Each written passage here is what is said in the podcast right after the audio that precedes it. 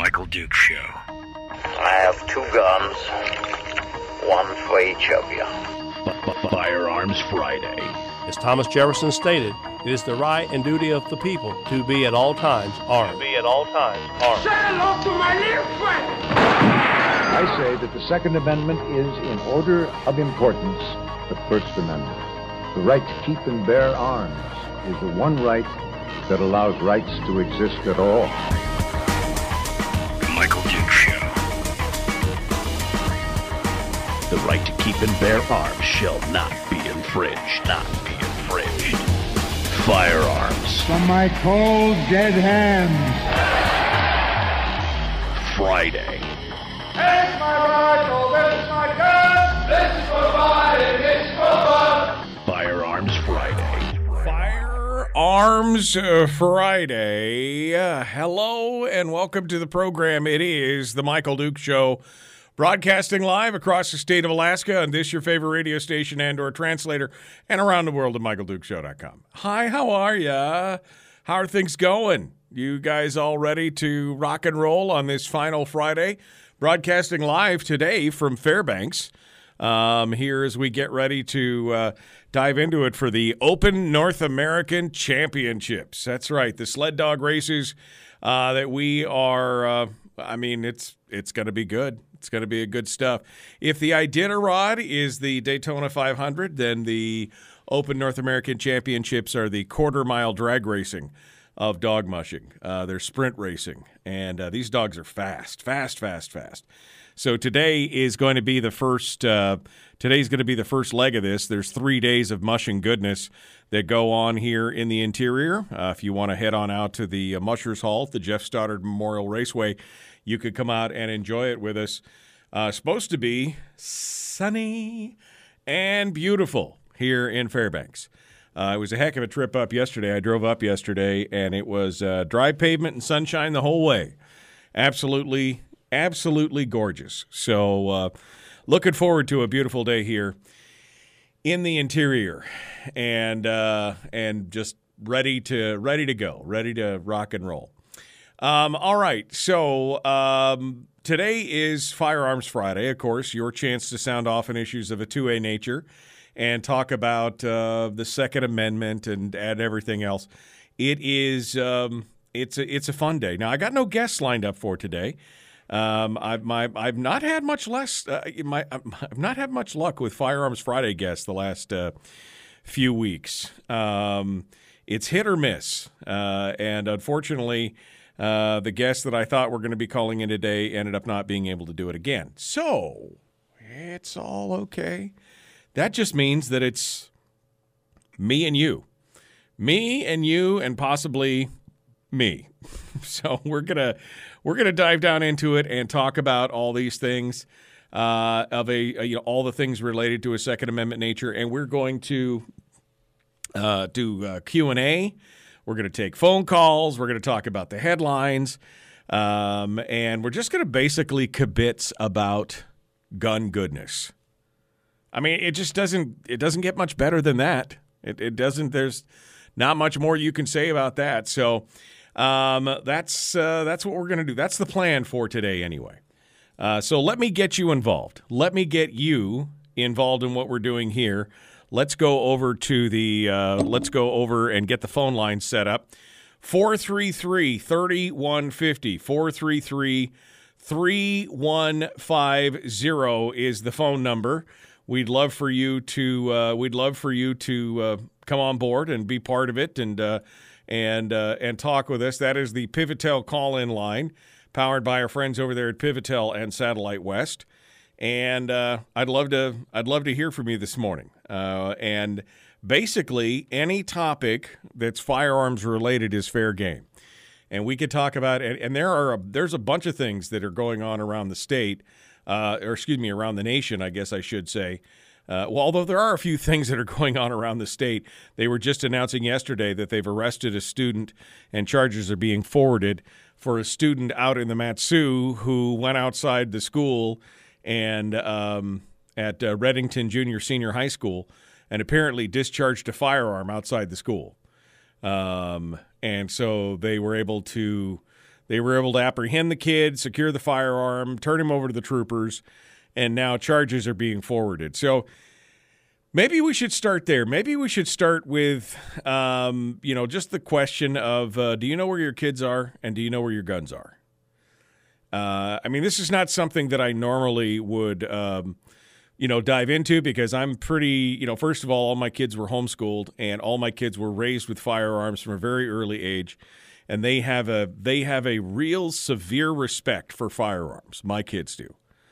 Um, so maybe I avoid this kind of conversation in this topic just because it doesn't necessarily apply to me, but also because I think maybe it's a little bit uncomfortable.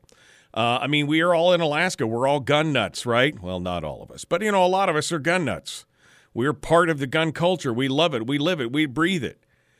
But your kids are facing a lot of things in school these days that some of you may not comprehend, understand, may not be paying attention to. And so the question becomes, you know, if you are, uh, if, if your kid is in public school and maybe struggling with things from, you know, uh, you know, b- bullying or pressure or, you know, just things going on.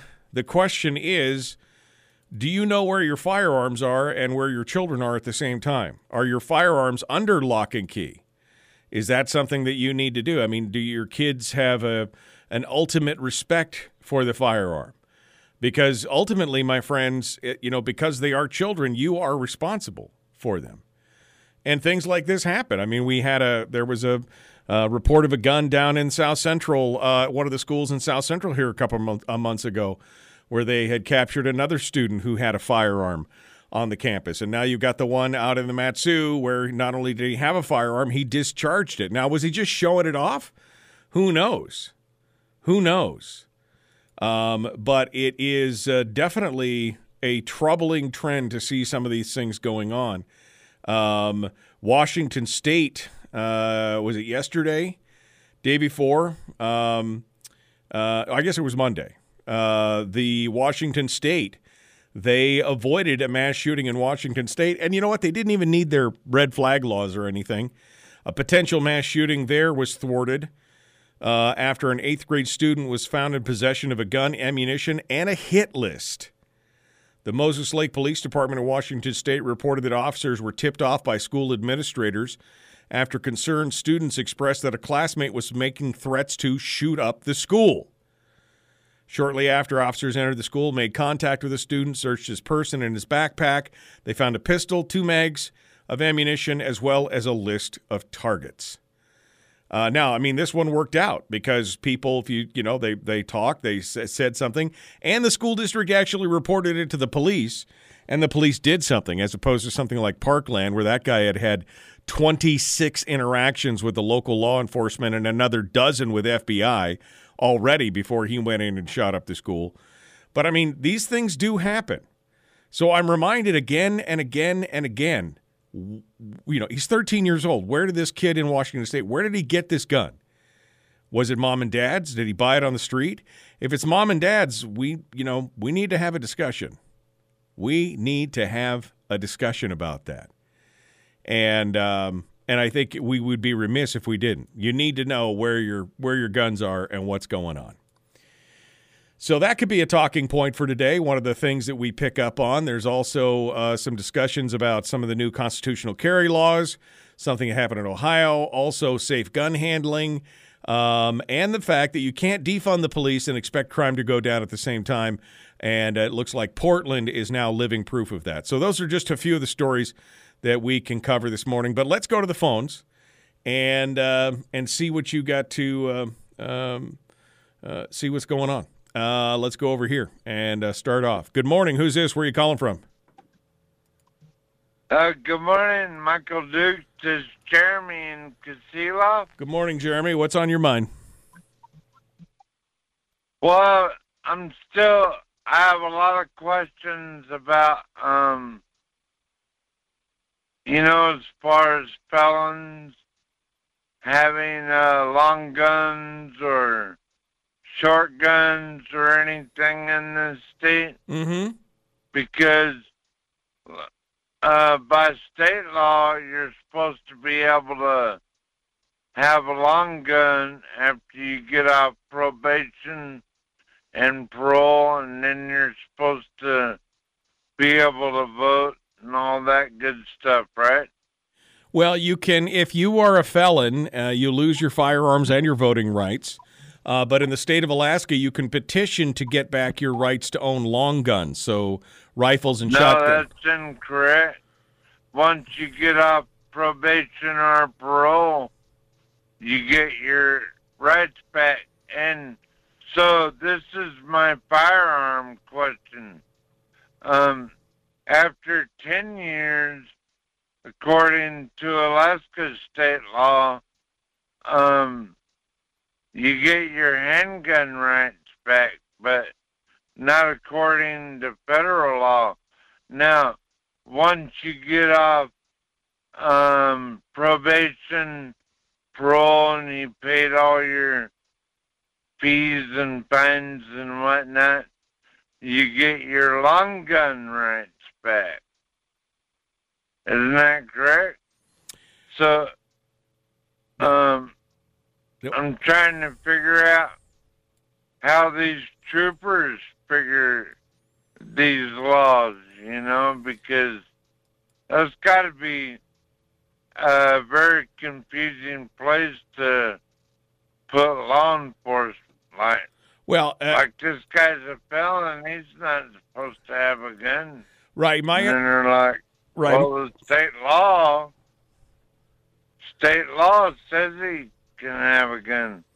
So my understanding must i- be a precarious. Yeah, here's the situation. My understanding is that um, that you know, as a felon, you lose your gun rights per federal law, and and you're and and they're done. I mean, after you become a felon, you are ineligible. You're you're you're an ineligible person. You're, you're prohi- Marijuana is against federal law. and I, I agree. That's the same thing. We've talked about that on the program before, how marijuana use in states that have legalized it also make you a prohibited person for owning a firearm according to the 4473 form. But the, you are asking about a felon. Uh, by federal law, a felon loses all their gun rights, period. Now, in some states, including Alaska, you can petition to have them restored, um, but it is a process. And my understanding is that I mean you you basically you've lost your handgun rights forever because their concern is of course concealability and if you're going to be a criminal and blah blah blah blah blah. But you can petition to get back through the state your long gun rights. Now that means that uh, you, you know you, you could only you know you, you still can't go buy a gun from a gun dealer, but you could pro you could possess according to state law I'd never buy a gun well, from a gun I'm just. I'm just saying. uh, I'm trying to answer your question here. So uh, you can you can uh, go ahead and uh, and solicit the state for a res- restoration of your gun rights inside the state, but it is still illegal if for some reason some federal officer pulled you over in a national park or something and you had a rifle hanging in the back window of your car, you will still show up uh, on the federal database as a prohibited person, and that could get you in trouble. So there is a way to restore those rights, but it's a long and involved process, and it still does not affect the well, federal I way. understand it differently, Michael Dukes. My understanding is that as soon as you pay your fines and get No. off probation and everything, then you know you're a free citizen, just like anybody else, and No, you, you no, can have a, a shotgun if you want. no, that's not how it works. But That's I mean, the way I understand it. Yeah, that's that's not how it works. You are a prohibited person. Period. If you're a felon, you are a prohibited person. Even if you're out of jail and everything else, you are a prohibited person according to federal law. Now, I'm a prohibited person. Hmm. yeah. Well, I mean, I'm just Okay. We'll, we'll see how that works out at the voting polls. there. Okay, all right. Well, there you go. Thank you, Jeremy, for calling in uh, this morning. Uh, let's uh, let's uh, well, we're up against the break, so we'll take a break and we'll come back and talk some more. No, I mean I think it's something that should be addressed. If it's a nonviolent fel, I mean I've got no problem. You've paid your debt to society. You should have your rights restored if you've paid your debt to society and you're not a repeat offender, right? Now, the second time something like that goes on, they need to put you under the jail instead of inside of it. But uh, yeah, no, I think if you paid your debt to society, I've got no problem restoring your rights. Uh, and I think we should, quite honestly. But uh, all right, we're going to go. We're going to take a break. We're going to be back. The Michael Duke Show continues. It is your home for common sense, liberty based, free thinking radio.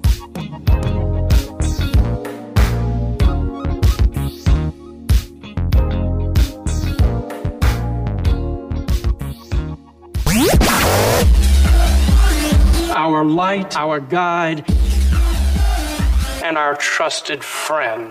Mike, Mike, Mike, Michael Duke Show.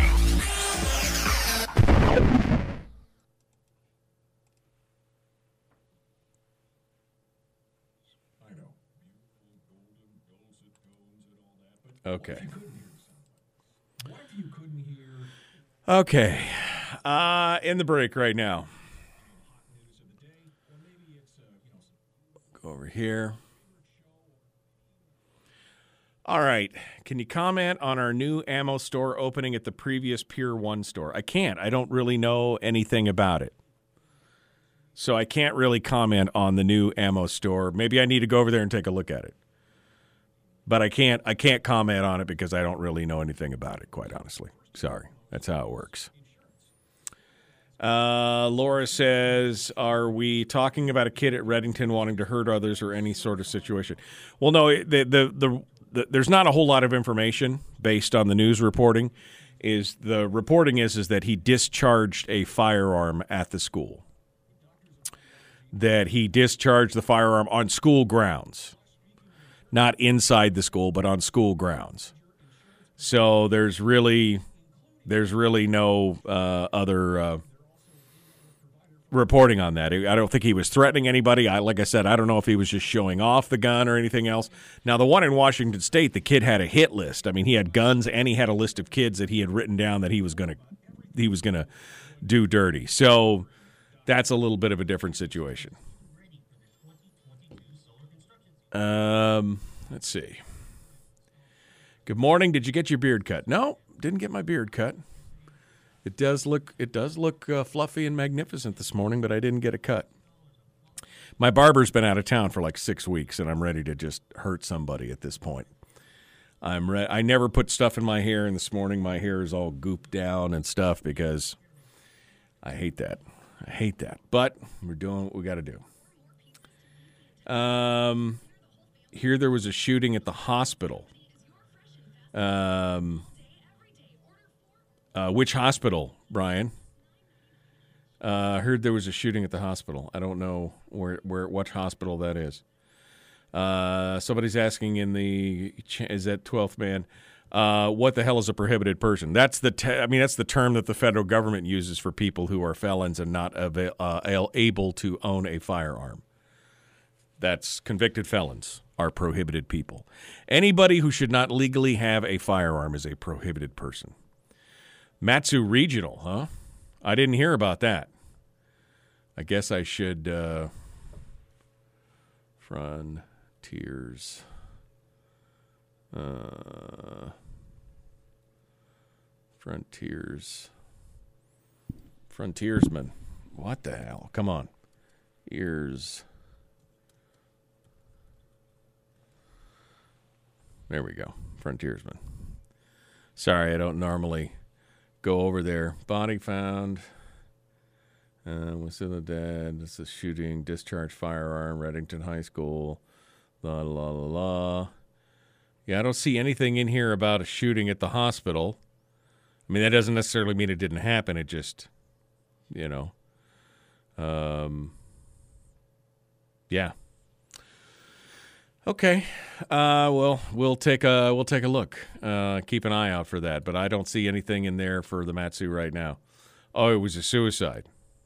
Matt Valley News. Okay. Um, that's a tragedy. All right.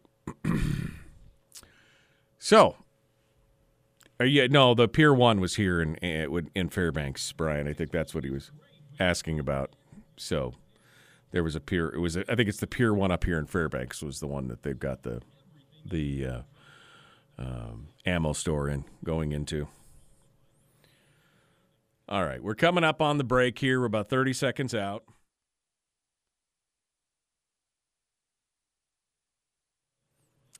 And I've got a lot more bells and whistles, um, bells and levers to throw here to get this thing back on the air. So I'm going to be paying attention to that here for just a second. Oh wow. Dang. Thanks for that, Brian. Appreciate uh, appreciate that. I'll follow that story here in a hot second. The Michael Duke Show, common sense, liberty based, free thinking radio. Like and share. Like and follow the show page. Subscribe and ring the bell on YouTube. Here we go.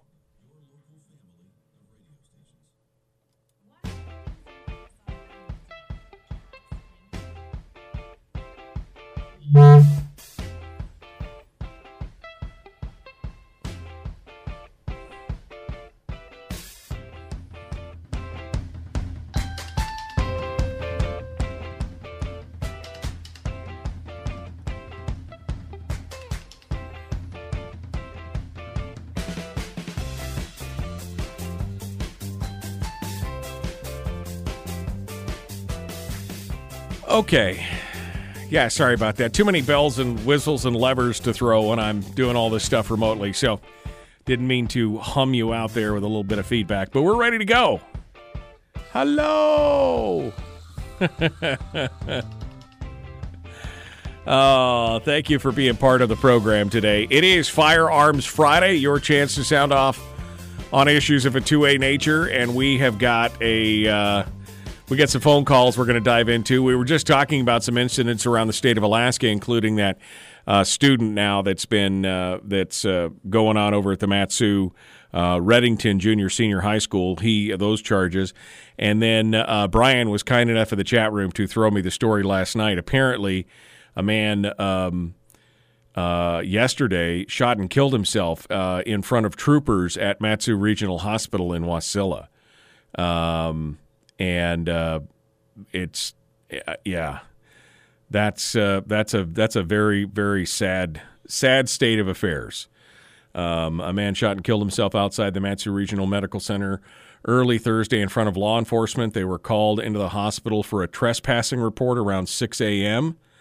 And responding troopers took one man into custody and escorted him out to the patrol vehicles. When they arrived at their cars with the trespasser, a male approached them on foot, produced a handgun, and shot himself in the head. He didn't make any threats or anything else. He just basically, yeah, oof, man, that's a rough that's a rough day right there. Not a, not a good St. Patty's Day.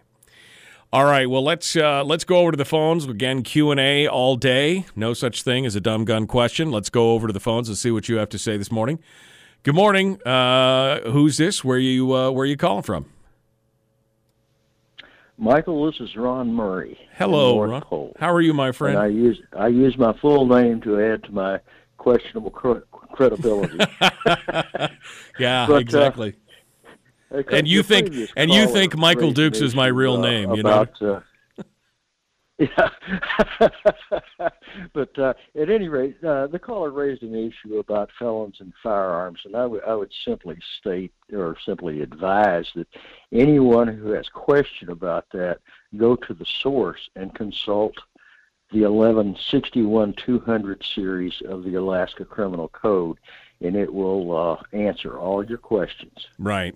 I mean that, that and that I guess that was my biggest thing was that you know, and so you can correct me if I'm wrong here, but I mean you are uh, you know once you're a felon, you're a felon, you're a prohibited person. But in the state, they do allow for you to again to uh, you know to uh, uh solicit from the state the ability to re- get part of those gun rights back, right? I mean, you can you can petition them to well, have some of them restored actually, under state law. Yeah,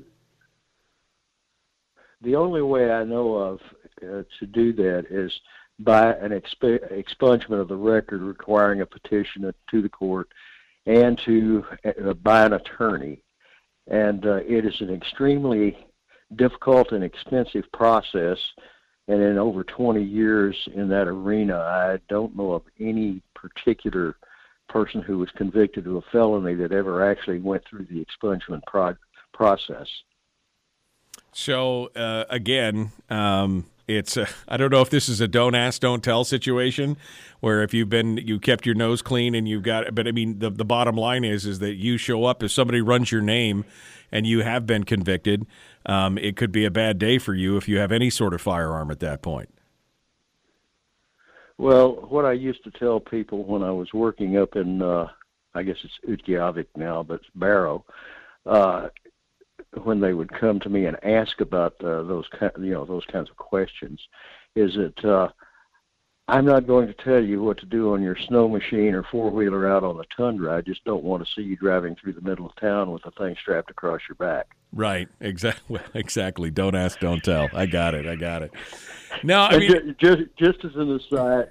Yeah. Go ahead. Well, I mean, it's a tough thing, you know, Ron. This is something that I've always had a little bit of heartburn with. I mean, you can comment as former, you know, as as as a former kind of law enforcement, you can comment on this, but I, you know, I've always thought if I if somebody did something wrong and they weren't obviously like a hardened criminal repeat offender, but they they you know 15 years ago they had something that was a felony deal, but they paid their debt to society, they did everything else.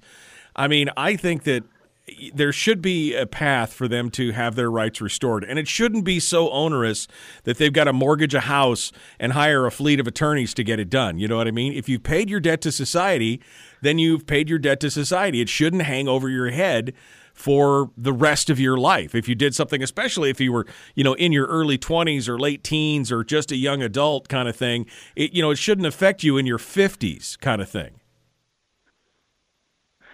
Yeah, I, I I can't say that I disagree with you on that. Uh, there were a number of people that I came in contact with that fell into that exact category. Yeah, no, it's uh, it's frustrating. So- it's it's frustrating to me to watch.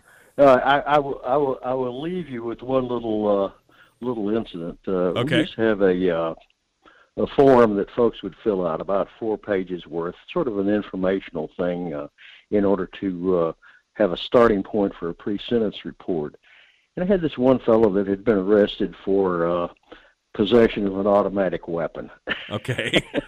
and anyway, he he filled out the form and came in for the interview, and uh, he he told me that he found the found the weapon out on the tundra, and uh, had no idea that it was uh, a fully automatic rifle or capable of being switched to that. right.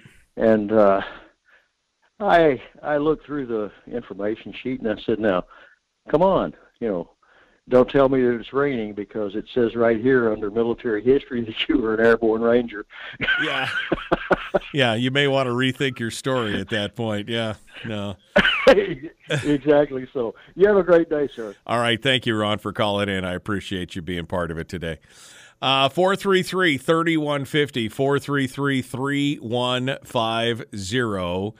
If you would like to sound off, um, now is the time to do it um, and talk about anything that you want. But again, this has been something that's always bugged me.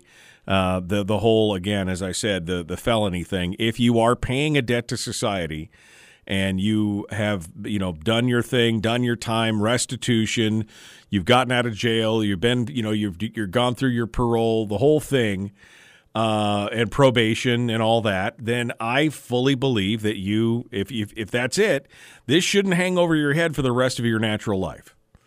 Uh, you should have your rights restored. That should be part of the incentive of joining, rejoining society. Um, I would say that one of the things that has led to, um, you know, kind of a, a higher recidivism rate is again still treating a lot of these people, um, you know, like second class citizens. They supposedly have learned their lesson, and until they prove differently, then we should, you know, we should trust on that. Um, now, if they if they do prove differently and that they haven't proven, you know, they haven't uh, they haven't fulfilled that, then yeah, then you throw the book at them, and then they you know lose it forever or whatever. But I've I've always had a hard time with that because how can you how can you ever reintegrate into society if those kind of things just hold you know hang over your head for the rest of your life? Uh, 433 3150, 433 3150 is the phone number. I'd love to hear from you guys and see what you have to say. Prohibited people, says Laura. I would think the word word police would think that was harsh. Maybe we should call them other than honorable. I mean, it's not my word, it's not my phrase. It is, uh, you know, that's what the that's what the kind of the law enforcement jargon is. A prohibited person, you know, uh, prohibited from what? Prohibited from owning firearms. That's the, you know, that's that's the technical term. Um, but yeah, I mean, I again, I think that if we do the right thing, then. Uh, then they should. But I mean, there is so so much messed up these days. Uh, we could talk about this stuff uh, for days and days. Let's go back over to the phones and see what you have to say this morning. You're driving the bus uh, on this Firearms Friday. Good morning. Who's this? Hi, Mike. Jeff from Homer. Morning, Jeff. You know,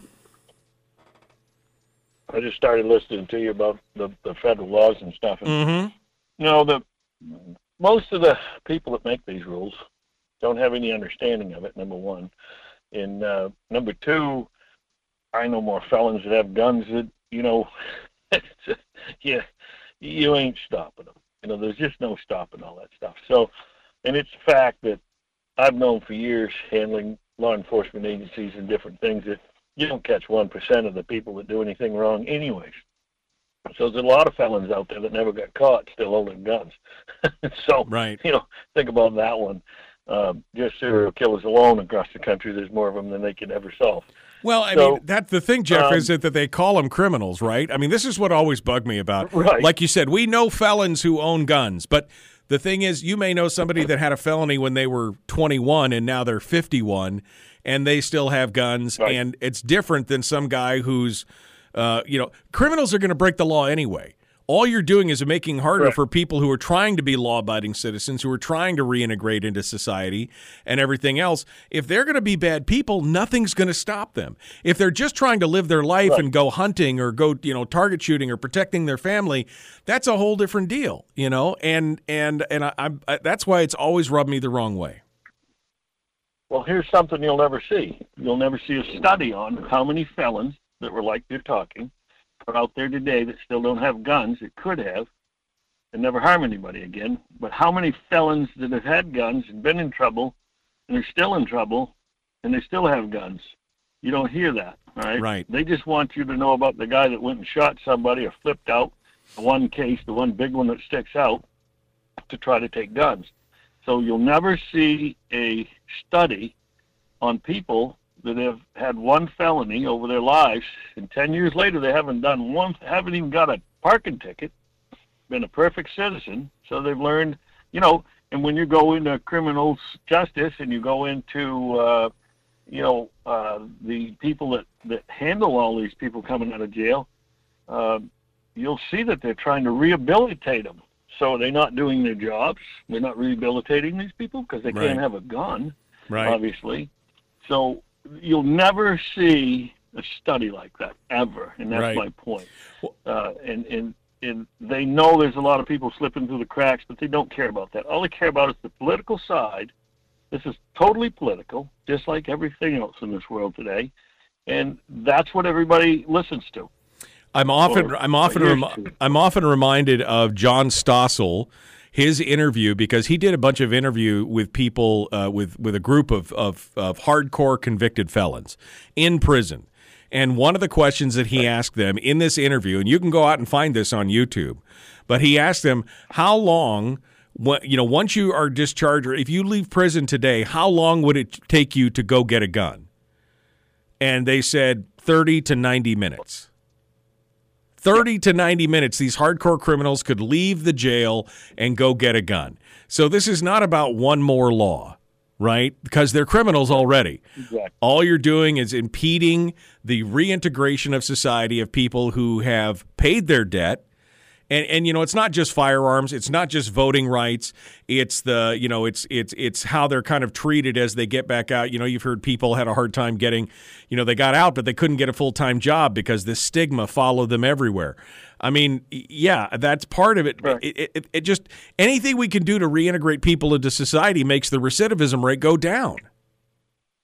Exactly, and I, I'll give you a case in point in Maine when we put in uh, constitutional carry here about oh I don't know eight years ago now. Paul LePage was in, in uh, we had two senators who were dead against it, and they were on the board to help, you know, to listen to everybody testify. We had a bunch of people come down and testify. They all got five minutes. I got like an hour. But one point I made to them, which I know changed their minds because they told me so, was look, guys, I'm gonna look around the room, and your vehicles are all here. So I know there's five guns in the in the parking lot that aren't supposed to be here, and you guys are in charge, okay? And I'm positive there's some in this building, all right? But I'll give me a hundred dollar bill, every one of you. I'll be back before this interview is over with guns, illegal guns, but Right. I can buy them. You want to see them? Give me the money. I'll go do it right now. Right. Okay, there's no question about everybody can get a gun. You're not stopping anything, but you're taking away the rights of the average citizen like myself to protect myself during my daily deeds. Yeah. I carry Yeah. gun all the time as a guide. You know, Yeah. I learned things like you can't carry it in a pit, holster because you're going to get limbs and brush, you know, bait and baits and doing this, and it's a pain in the butt getting in the truck. If you walk in the bank, everybody's wound up about it. Put it in this vest I got on right here. I had an empty holster in there, and I said, "There it is. Nobody can get it from me. Nobody knows I got it, and it's not a big deal." So this Right. is the best thing we could do. We called it the jacket law. Yeah. No, I just got to So- tell you, it's criminals by definition, Jeff, are going to break the law because that's why we call them criminals. That's the whole point. Uh, Jeff, thank you for your call, but we are up against the break. I've got one more call on hold. We're going to jump into it with them here in just a moment. So don't go anywhere. The Michael Duke Show continues. Your home for common sense, liberty based, free thinking radio. It is Firearms Friday. We'll be back with more right after this.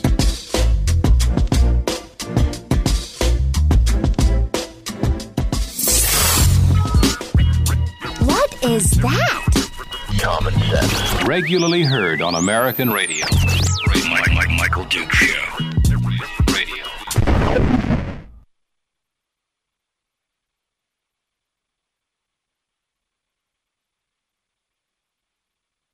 Okay, uh, we're in the break right now. Um, sorry, there are a lot of different switches that you got to push here to make this happen. Uh, Jeff, I just dropped Jeff from the call, and we got one more call over here. Good morning. Who's this? Where are you calling from? Hey, Mike, it's uh, Fred. How you been? Hey, good, Fred. Hold the line, my friend, and I will be right back to you. You will be first and foremost when we return to the radio here. Don't go anywhere, okay? Okay, thank you. All right. Fred's going to be back with us here in just a hot second. We're going to be joined by Fred uh, in Rhode Island. Okay. Um, let's see. We are all felons. Three felonies a day. Oh, man. I interviewed. Um, uh, I interviewed that guy, um, Harvey Silverglate. I, I interviewed him like 20 years ago when that when that book first came out and it's right. I mean, we can. The average person in this country is uh, goes to work, eats, sleeps, drinks, and does everything, and commits several federal crimes a day. It's just disconnected from uh, from regular law. It is a fascinating read, uh, and Brian dropped the link into the chat room. So. Uh, How many screens are you looking at, and do your eyes get sore? There are one, two, three, four screens in front of me uh, right now. So yeah, it's definitely a uh, definitely a, a a tough situation this morning trying to get. it. And the thing is, I've got two different boards. I've got three mice, three keyboards. Uh, it's uh, it definitely it definitely makes for an exciting morning. It's not it's not dull. Let's put it that way. Um, okay, can possess black powder. Yes, convicted felons can possess uh, some. Uh, I think uh, I don't know if they can. I know that black powder rifles is a for sure. Um, let's see. Uh, MD, could you touch on your method of teaching children gun safety to your children? Looking for more ideas. Okay, yeah, I could do that. We could do that here when we get done with Fred. We'll talk with Fred first, and then uh, I will tackle that for sure. For sure. Um, all right, now I'm looking what's going on here. Oh, something got broke over there, didn't it? okay. Three minutes left. So I feel like I'm scattered here this morning. What uh, what are you guys doing this weekend? You know? You look nice today. Your hair is combed even. Oh man, that's disconcerting. Everybody's mentioning my beard and my hair. I don't know what the deal is, but uh, I did put some goop in my hair. I never put goop in my hair because usually my hair's short enough it doesn't matter. It's usually high and tight. But my barber's been on vacation for like six freaking weeks or something. Well, I lied. He's been on vacation for four weeks, but I had already put off getting my hair cut for a while, and then all of a sudden he was on vacation. So I can't even get my hair cut until a week from Monday, which it's just, I've already trimmed my own beard, which is always dangerous. Um, but uh, yeah, usually it's, you know, high and tight all the way around. So I don't know. I don't know. I don't know why it looks so good other than I put goop in my hair and I never do that because I hate it. But, you know, it is what it is. Uh, can you drop the link? Oh, for the felony book in the chat room. Yeah, let me do that real quick. Uh, they dropped it. Brian put it into YouTube, but let me, or on Facebook, but let me put it on YouTube and um, uh, Twitch there.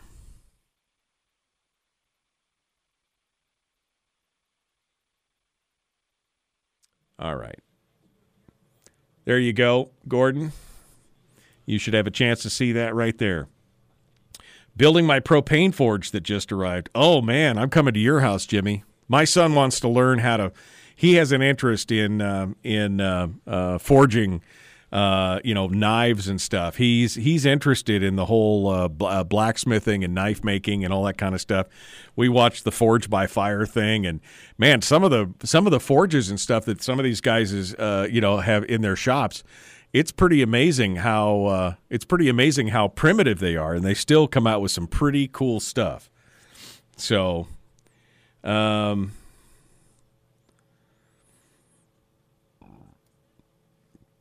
Uh, that's a good question. Uh, Jonathan just asked a good question, which we're going to have to get back to here. So we'll be back to that here in a second. Uh, I got a couple more lines on hold. Uh, Fred is still on the line with us, and then we've got one more, so we'll take that after Fred, and then we'll start talking about some of the other stuff. How about that? Okay, I got to prep myself. We're 20 seconds away. It's going to take, I got to make sure I mash all the buttons in the right order. So, uh, don't uh, go anywhere. The Michael Duke Show continues. Please like and share this video, like and follow the show page. Uh, let's get back into it. Here we, here we go. All right, here we go. Really.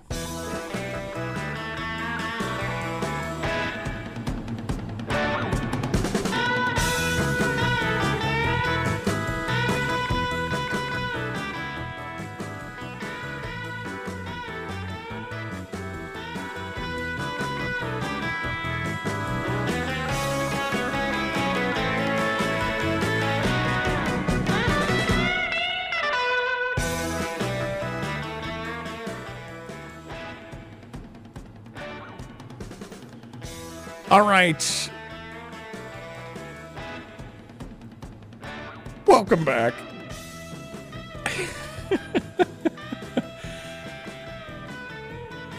the bells and whistles. All right, we got it all squared away here. Uh, we're ready to jump back into with Firearms Friday. We're taking some phone calls and seeing what you guys have to say. Uh, we've had some lines on hold, including our friend from Rhode Island. He calls in every week. We love listening. We love hearing from him, and we love the fact that he listens to us all the way from across the country. It's our brother Fred in Rhode Island.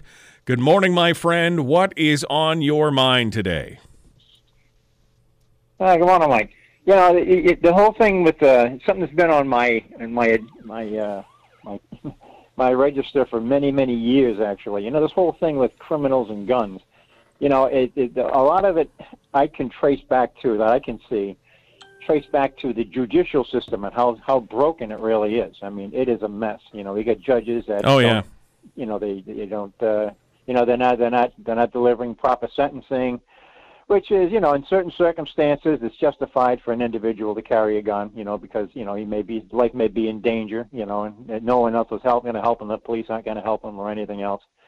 So, but then again, on the other hand the punishment aspect of the judicial system is totally it's, it's just totally broken the way I see it. You know, I mean, you got people like you know, especially like places like New York City and Detroit and Los Angeles and all the big cities with the Democrats and Democratic uh, governors and mayors. You know, they just sit there and they just totally ignore you know the fact that you know punishment deters crime. You know, I mean, saying you Right. have to be say that you know sadistical about it, but then Right. again, on the other hand, you have to be effective with it too. Right, you know, exactly. in, a, in, a, in in you know in in a justified in a justified means. So you know, I sit there and they, they if they don't sit there and have adequate sentencing, you know, you're not going to get any real you're not going to get any real uh, effect and, and torment out of this. You know, and you know the uh, so the Democrats they come up with this this aspect that we take everybody's guns away or take away the evil assault weapons and the high capacity magazines and the guns that have bayonet lugs and all of other nonsense that's really going to make a big difference in nothing. You know, this is this is their aspect of it. Where you know, pardon me if I pardon me while I laugh. Aspect is uh, you know these clowns come up with this uh, this whole thing where they just want to take guns away, period, so they can maintain a, a level of control at some future date with Soros and the rest of the clowns out there pushing all the buttons, and you get you know Right. buffoon Biden out there dancing to their dancing Right. to their whim. Well, it's it's it, it's really a shame. Yeah, it's where they're Yeah, it's where they're blaming it's where they're blaming the the firearm or the mechanism versus blaming the the actual actor, the person that's doing it. You know what I mean? Oh, poor Johnny, That's- he's a victim. He's not right. really an aggressor. He's a victim. It's because this gun showed up that somehow and and you could see that. I mean, we got a story today out of uh, we got a story today out of Portland where the the the, the homicides in Portland are out of control. And why is that? Well, part of it is because the judicial system in Portland has become a revolving door where they're letting people out on on bail, um, you know, after they've committed another crime, and then they go back to commit another crime uh, because they're out on bail. It's br- you know, I mean, all these kind of things. I mean, why are we focusing on all these stupid gun laws that criminals are not going to, you know, they're not going to pay attention to anyway? And why not spend some time making sure that we can get these, ca- you know, spend some money on the court system to put these people in jail? That's the question. Well, yeah. Well, logic and common sense tells you that it's the, it's the criminal that's doing the doing the evil deed, not not you know not not the gun, not Right. not the tool, but the Right. person who uses or abuses the tool is the one who's responsible for it. So they should have proper sentencing. My my my point is they should have proper sentencing. I mean, uh, something like if you get caught with a gun, you're a felon, you're a convicted felon, you get caught with a gun, five years, no more plea bargaining, no more plea bargaining away the, the firearm. Right. No, I mean that that's like that's like Reagan's uh, drug policy, zero tolerance. You know, zero tolerance for you know for possession of a gun by a felon. You use that weapon, you just double your sentence. So if they were going to give you ten years, now you get twenty years plus the five years. You get twenty-five years for committing a you know committing a robbery with a gun Right. as a felon. But you know, on the other hand, you know, the sword of justice, you know, cuts in both directions too. You know, you mentioned earlier about you know, being having your record expunged. Well, they make it a very difficult aspect, you know, a very difficult process to have your record expunged. They should look at that at some point in time. And if the person is earnest in the fact that he wants to clear his name and you know live the rest of his life on, on the right side of the law, you know, in, you know, in a, in a in a proper manner, then he should have the opportunity to do so. You know, as long as he's like you say, as long as not a repeat offender. Yeah. And uh, he should have the opportunity, and they should they should lighten that process up a little bit, make it a little easier. But he still should have skin in the game. By no means should it just be handed to him on a silver platter. So he's got to put an effort in. He's got to community service. He's got to do this. He's Right. got to do that. But if he meets all the aspects and proves himself, then yes, why not? Why not? Like, why not? That, that that part of it I can see because there are Yeah. a lot of people who are like I want to say wrongly convicted, but like you say, a white collar crime, it's something stupid. Right, or they do something when they're very violent- young and it affects them for the you know remaining sixty years of their life, kind of thing. You know, I mean that, that there needs to be a way forward out of that. Well, that would I say that, and and take it on a case by case basis, you know. And, Yeah, but, yeah, You, you know, ca- make it make it easy. Well, Make that's the process thing. Easy. Look, Fred, standard. You can't do cookie cutter laws, right? You can't do cookie cutter laws where one size fits all. Each case is unique and different. And yes, there could be modifiers like, hey, you get an extra 10 years on your sentence because you're a felon uh, and you were found again in possession committing a crime with a gun that you were prohibited from having. You're right. There should be escalators built into that. But you can't just have, you- you're right. It's got to be case. That's, we give, we trust the, you know, we trust the law enforcement and judicial system with some discretion and it should be used in both directions, right? Yep. So sure. Well, that, that, that's the whole thing. I mean, the I don't I don't understand the aspect of why you know the libs want to you know soften up the soften up the sentencing and make it revolving door because you know they, they, there's no penalty. There's no there's no reason for an individual, a criminal, to sit there and change his life around. I mean, he just go right back. You let him out, and he goes right back to doing Well, exactly where he left off. I think a lot I of it has nothing to. to deter him. But then again, if he's if he's up against the wall, he has no choice. If Yeah. he's going to go away for 25 years, you know, he may think twice about it. I think a lot of it has to do with victimhood, Fred. They feel like these people are not really responsible, that they're victims of society and the oppression and the patriarchy and the white privilege or something. There's there's something, there's always some reason why these people shouldn't be responsible for their own actions. Somehow it's always society fault, society's fault. And that's what a lot of these you know, more liberal progressives feel. And it's not Johnny's fault that he became a thug and did a home invasion and, and hurt somebody. It's really society's fault, and that's part of the problem. Thank you, Fred. It's good to hear from you, my friend. Thanks for calling in this morning. We got time for a couple more quick calls. If we get to them here, let's go over here. Good morning. Who's this? Where you calling from? Uh, Jeremy again, just real quick. Um, like people in Alaska have a right to long guns as long as they're not on probation or anything, as long as they live in a rural area, okay? Because we have moose and bear and everything else, and we have a God given right to protect ourselves, okay, Michael Duke? Well, I mean, I, I know that's what you've said, Jeremy, but unfortunately, that's not how the law reads. Uh, and Ron called in and confirmed that. But again, as he said, he doesn't care what you do out in the tundra uh, as long as you don't drive through town with it strapped to the back of your uh, uh, your truck or whatever. Uh, let's go over here. Good morning. Who's this? Where are you calling from? Yeah, Mayor Brady from Las Vegas. Hello, uh, Brady. How are you? We got about 90 seconds, Brady, so you're going to have to be quick or you can call back after the top of the hour. Okay, I'll, I'll go quick. Um, you know, you're talking about giving the, the, the felons rifles and ammunition to go out and kill people, which they're doing here across the United States. But Zelensky over in the Ukraine cleared out all his prisons and gave all the guns to the former neo Nazis that they had locked up. That country is 100% Nazi. And that this narrative is not getting out there. The media is not telling you what's actually going on there. The Russians are actually liberating the Ukraine and they're destroying the New World Order, the Jews, the Jew World Order. Oh, okay. And I, and you- and at that point, we're done. Because, I mean, that's the thing. How can you put neo Nazis and Jews in the same thing, Brady, and say, well, they're neo Nazis and he's a Jew, so it's all part and parcel of the. I, I, I just, I'm sorry, I can't wrap my brain around it, my friend.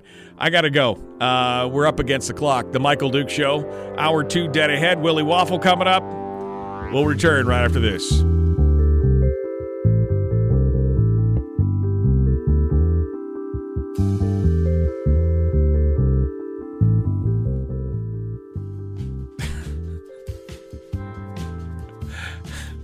I mean, you know, they're all neo Nazis, including that Jewish president. That he's a.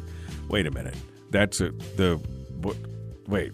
Uh, how does that work again? like what? He's. There, uh, you know. Well, I mean, there was a narrative going around early on in this whole thing, right? There was a there was a narrative going around in this whole thing at the very beginning where they were talking about how this was oh they're pushing back on the new world order russia's saving the world russia's an authoritarian regime have you not have you not paid attention to what's going on in russia right now they're not saving the world they're not pushing back on the new world order they are i mean they, these these are bad bad guys doing bad things Oh, they're saving the Ukrainians from the neo. That's why the that's why all the Ukrainians are fighting back so hard because you know. no, no, no. That's that's not how it works. Neo Nazis with a Jewish president.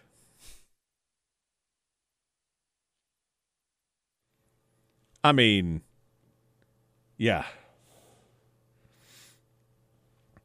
Uh, because not all Jews are lo- loyal to Israel. We have domestic enemies, and so do they. Pharisees turn Jesus over there.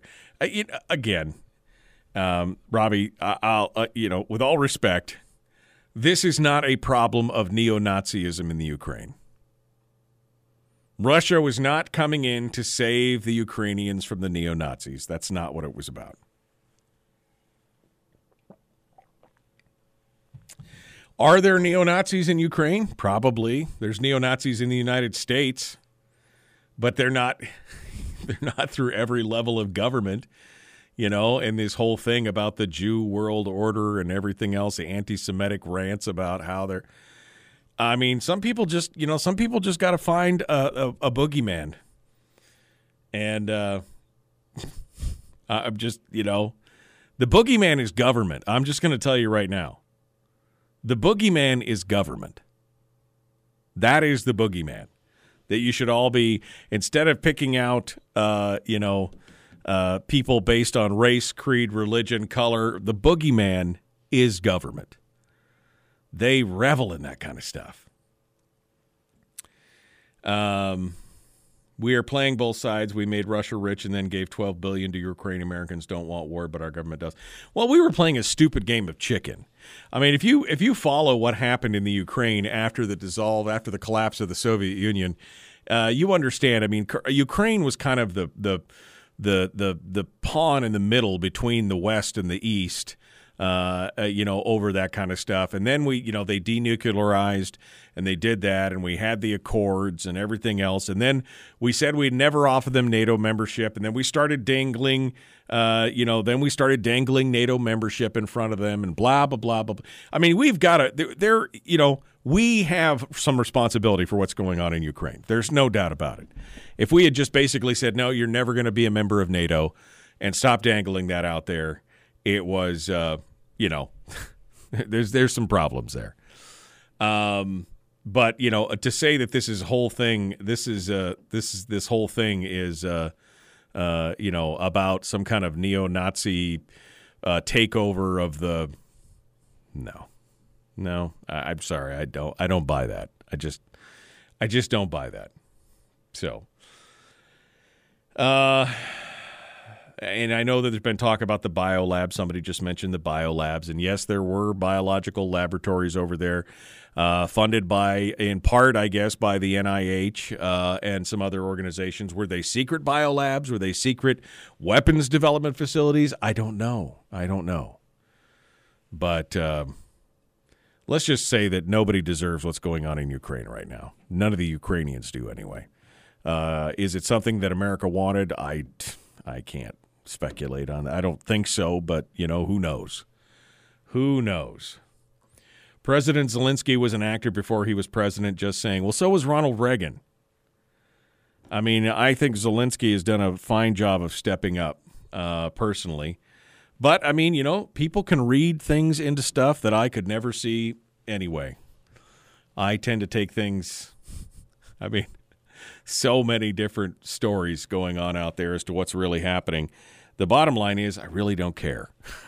That's, you know, I really don't care at all at this point. Um, all right. Uh, we are, where are we at? We're two minutes out, two minutes out from the top of the hour and getting ready to jump back into it. These shows are always exciting these days when I'm broadcasting remotely because, ooh, he sent home just 140,000 volunteers. Says he had troops returning from post operations, yet we're seeing video footage of us taking supplies that the U.S. sent. I, who knows what we're seeing, Jonathan, quite honestly. Um, and I keep seeing that number of 140,000 troops. I, I, mean, I guess I'll have to go. I, again, I don't care. But there you go.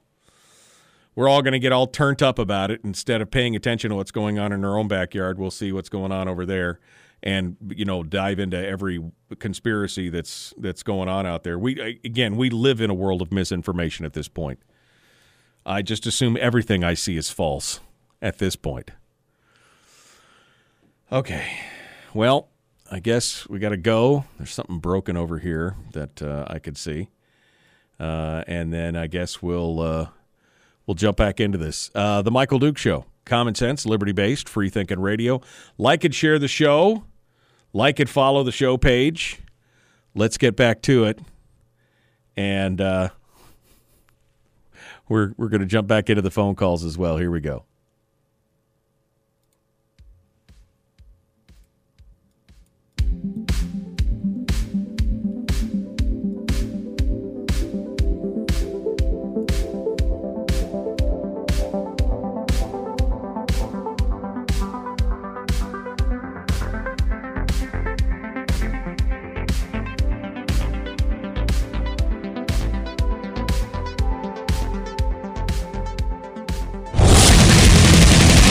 Whoa, buddy. Put that thing back in its holster. We haven't gone anywhere.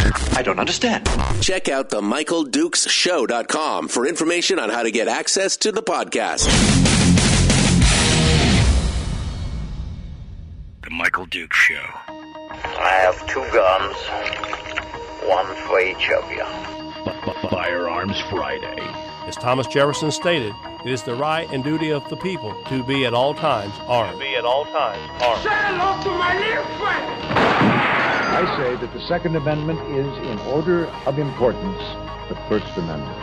The right to keep and bear arms is the one right that allows rights to exist at all. Michael Duke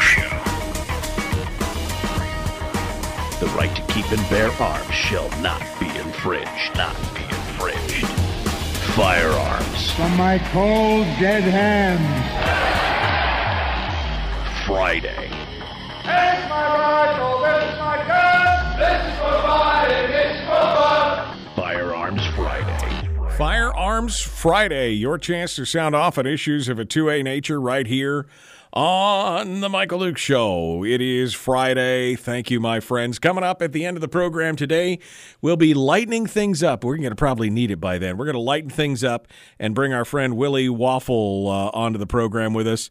He's going to uh, be joining us and uh, uh, sharing with us a little bit of our. Um, little bit of our uh, weekly movie review. That's going to be coming up here this morning uh, as we go forward. So look forward to uh, that here in just a few minutes. Meanwhile, the phone lines are open. It is open line, open forum. I got the phone number down here at the right here at the bottom of the screen, but you know it.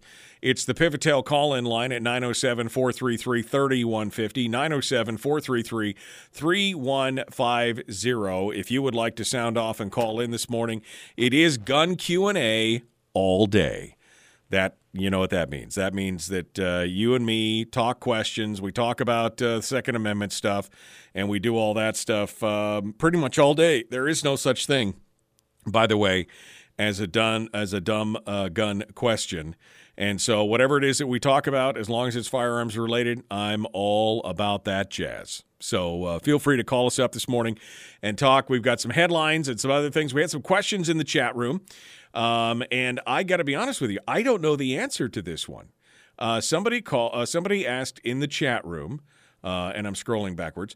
Uh, I have a sister that isn't a U.S. citizen, yet she lives here, has been married to a U.S. citizen, and has two U.S. kids. Can she own a gun? That's a good question. I've never uh, considered that. I know on the 4473 it asks if you're a U.S. citizen uh, or a resident with a green card. So I don't, I'm not quite sure, uh, quite honestly. Maybe one of my callers knows. Uh, but I would, I would probably say, my guess would be no. Uh, as a non-U.S. citizen, you couldn't be. But if she lives here, is married to a citizen, and has two U.S. kids, I guess my question then becomes, uh, it, why don't you become a citizen? Because it's pretty easy at that point, and then you could own a gun. But I don't know the answer to that, Jonathan. So maybe, um, maybe you can, uh, maybe we can find the answer from one of our other uh, callers. Secondly, I had a question uh, from uh, Greg in the chat room, and he wanted me to talk about how I taught my kids about gun safety and uh, you know what were the methods that I used. I have discussed this in the past, and um, I have received some angry emails about it uh, because um, it's barbaric. I think is one of the words that they used uh, to discuss it. But I'm definitely willing to go over how I taught my children about gun control. It's probably not as bad as you think, but it, I I wanted I wanted them to be, you know, to have a deep and lasting respect for firearms. So I was willing to go the extra mile to do some of those things. Uh, and so we'll talk about that here in a bit as well. But since the phone lines are open and it's uh, all the all the news that's fit to print, let's uh, let's go over here. Um, yeah, it's Q and A all day. Yeah, I didn't mean like all day, like I'll be answering. I mean for the show all day. So till the end of the show. Somebody just said when I said Q and A all day, they're like, "Oh, I can call you all day." No, no. Um, all right, let's go over to the phones and see what uh, you have to say. We'll start over here. Good morning. Who's this? Where are you calling from? Morning, Michael. This is Larry. Hello. North Pole. Hello, Larry. Um, um, you're talking about whoever them people are that are upset about children having firearms. Um, I can remember when I was like 10, 11 years old, I'd strap on a 22 pistol and go to the field with it because we raised rice and we had to walk our the levees. Each one of the levees every day had to be walked because of uh, yeah, if you levee breaks, and it washes out the rest of the field. Yeah, yeah, yeah. And on the, on on the lower levees, and this is down south, and where you've got rice, you've got water. Where you've got water, you got water moccasins. Right. And as a as a you know, I was I was taught how to to you know to properly use that handgun because uh, you had to carry a shovel with you if you if you ran across a, a crawdad hole or a muskrat hole or something that you had to that you had to shovel up um it uh made it difficult to carry a long long gun Right. so we strapped on a 22 Right. uh, revolver for snake control Snakes. Why You do know, they have I to be you snakes? um, yeah, you know, I can remember 11 years old going out in the field with, uh, you know, of course I was a big strapping kid at 11, um, but uh, heck, I'm still a kid. right. You're still a kid at heart. No. No. Yep. Anyway, um, I thought I'd throw in that pitch about the gun show. I got most everything loaded in my truck while I was listening to you this morning, and got it sitting there running. Um, yeah, exhibitors can get in at eight this morning and get start getting set up. But the the I gave you incorrect times uh, to the uh, um, I keep on calling it Joe Nava's, but it's not Joe Nava's Firearms Corner. It's just Firearms Corner now with Shooters with Laura. Corner. Yeah, But Shooters anyway, Corner. um, yeah, with Laura. um, it's uh, today. It's from two p.m. until seven p.m. Okay. Tomorrow, tomorrow, uh, and this is at the, the gun show in conjunction with the Spring Fling there at the Gottschalk Building, on, Right. Shoppers. on Airport Road. Yep. Shoppers Forum. uh, and, and Shoppers Forum. yeah. Um, uh, tomorrow it's 10 a.m. This is for general public. 10 a.m. until uh, 6 p.m. Okay. and then Sunday is, is 11 a.m. until 5 p.m. Okay. I uh, I did not know what those times were, and then yesterday when I was going to get my prescription filled, I drove by one of their sandwich boards, and I said, "Ooh, I made a mistake talking to Got, Laura." got it all. Got Shame it all. on me. Okay. All right. Well, 40, 40 lashes. 40 lashes was a cat of nine. That's right. That's right. All right. Well, Larry, thank you for the heads up and thank you for the story. I appreciate you calling in. Thanks for being part of it today. We will uh, we'll talk to you. We'll see All you right. see you see you later. Thanks, Larry. Appreciate it. Uh, 907 433 3150. 907 433 3150 is the phone number. Brian says, Who doesn't love a water moccasin?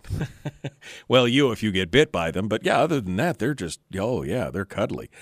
Um, all right. Well, let's talk a little bit here about, um, you know, handling guns and gun safety. Of course, you know, the first thing I did with my children, especially when they were younger, is uh, I had a copy of the Eddie Eagle video from the NRA, which, uh, for those of you who don't know, Eddie Eagle is a gun safety program. It's a cartoon that educates children on uh, what to do if they find a firearm, what you know how how the the, the firearm safeties laws, the uh, stop, you know, don't touch, run away, tell an adult kind of thing.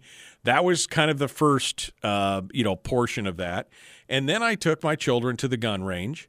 And I, uh, you know, with each one, I would allow them to sit down at a bench. You know, we would shoot a gun. Um, and uh, you know we would talk about the you know the, the the safety measures again, reiterating the four rules of gun safety, which is you know all guns are loaded. You know never never put your finger on the trigger till you're ready to fire. Be aware of what your target is, what it, what is beyond your target. Never point it at something you're not willing to destroy. You know all the all those gun safety laws. Um, and that's the mantra, you know, every time. That is the mantra.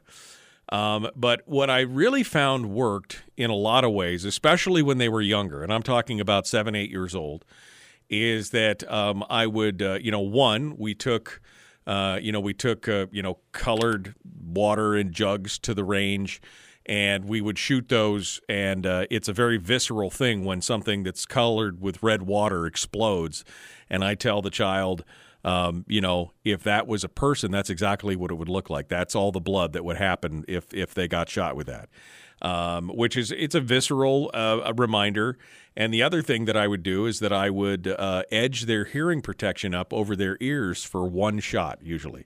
Usually for their second shot. The first shot they could, you know, they they'd hear it, but I would edge the the the the muff up on their ears, and and so they have a visceral reaction, right? They feel, they hear it. It cracks, you know, makes them grab their head and go, oh. And, and I would say this is how dangerous these are. They're a tool, but they're a dangerous tool. Um, and that has always served me well. Um, and of course, uh, you know, I've never had a problem with uh, with kids, uh, you know, m- messing with the guns. We've gone shooting. We've done what they wanted, to, but they have a they have a deep, abiding respect for firearms. And um, and I think in part it's because I tried to give them those visceral reminders the you know the the the exploding red jug the the loud noise, the things that imprinted on them, how important it was um, for um, um, for them to to be paying attention with that. So, um, Greg, I, I, hope that that I hope that that helps, um, and obviously demystifying them. Uh, demystifying the firearm and taking them shooting and allow them to shoot and allow them to load and, and walk them through everything. Uh, but again, I think in that early phase, uh, taking that taking that hearing protection off, shooting the the jug full of colored water. Um, we've shot you know melons, we've shot all kinds of stuff, uh, but reminding them that this is what happens to a human body when this stuff gets hit. And maybe that's an overstatement. Maybe it doesn't look quite as you know impressive as a watermelon exploding or a milk jug full of red water exploding, but it does give them that visceral effect, and it and it really imprints on them what how dangerous that can be. When I tie it back to this is a you know if you accidentally shoot you know your sister or uh, your your your mother or something like that if you're not careful and this is what happens. This is this is what it would look like. And their eyes get real wide and uh, I've told this story before and gotten some uh, hate mail that was like that's just cruel that's just well you know what my kids never shot anybody so I guess it worked that's all I could say right now um, so it's, uh, it's, it's important stuff. Uh, all right. Uh, Gary in the chat room says only citizens and permanent residents with a green card can purchase a firearm. Non immigrant visas do not. Thank you, Gary. Um, I suspected that that's what it was, but I appreciate you. Uh, appreciate you throwing out uh, that right there uh, and uh, letting us know. Uh, you're welcome, Greg. I mean, again, it wasn't like it was some big secret master plan. I just thought that what what what would impress me when I was a kid, uh, the visceral pictures is what impresses me and impressed upon me all that gun safety stuff. Um. All right, uh, that's. Uh, I guess that's it. I guess I'm up against the break again. Boy, this is the fastest show in radio. I got to tell you, two hours. We're already burning through it. One final segment coming up here in just a hot second. And it's one final uh, chance for phone calls before we uh, run the clock out. Willie Waffle's going to be coming up here in a few minutes, and uh, we're gonna we're gonna be uh, talking with him here as well. It is the Michael Duke Show, common sense, Liberty Base, free thinking radio. We'll be back with more right after these messages. Don't uh, don't go anywhere.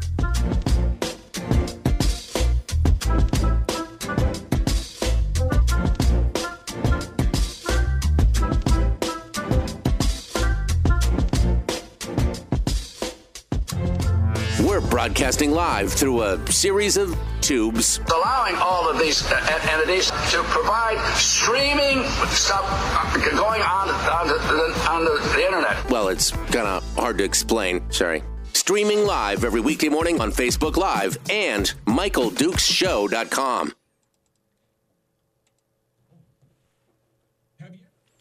Okay, um, I gotta turn the lights up here it's, just it's, I just realized how dark it is here. Hold on a second. We'll be right back.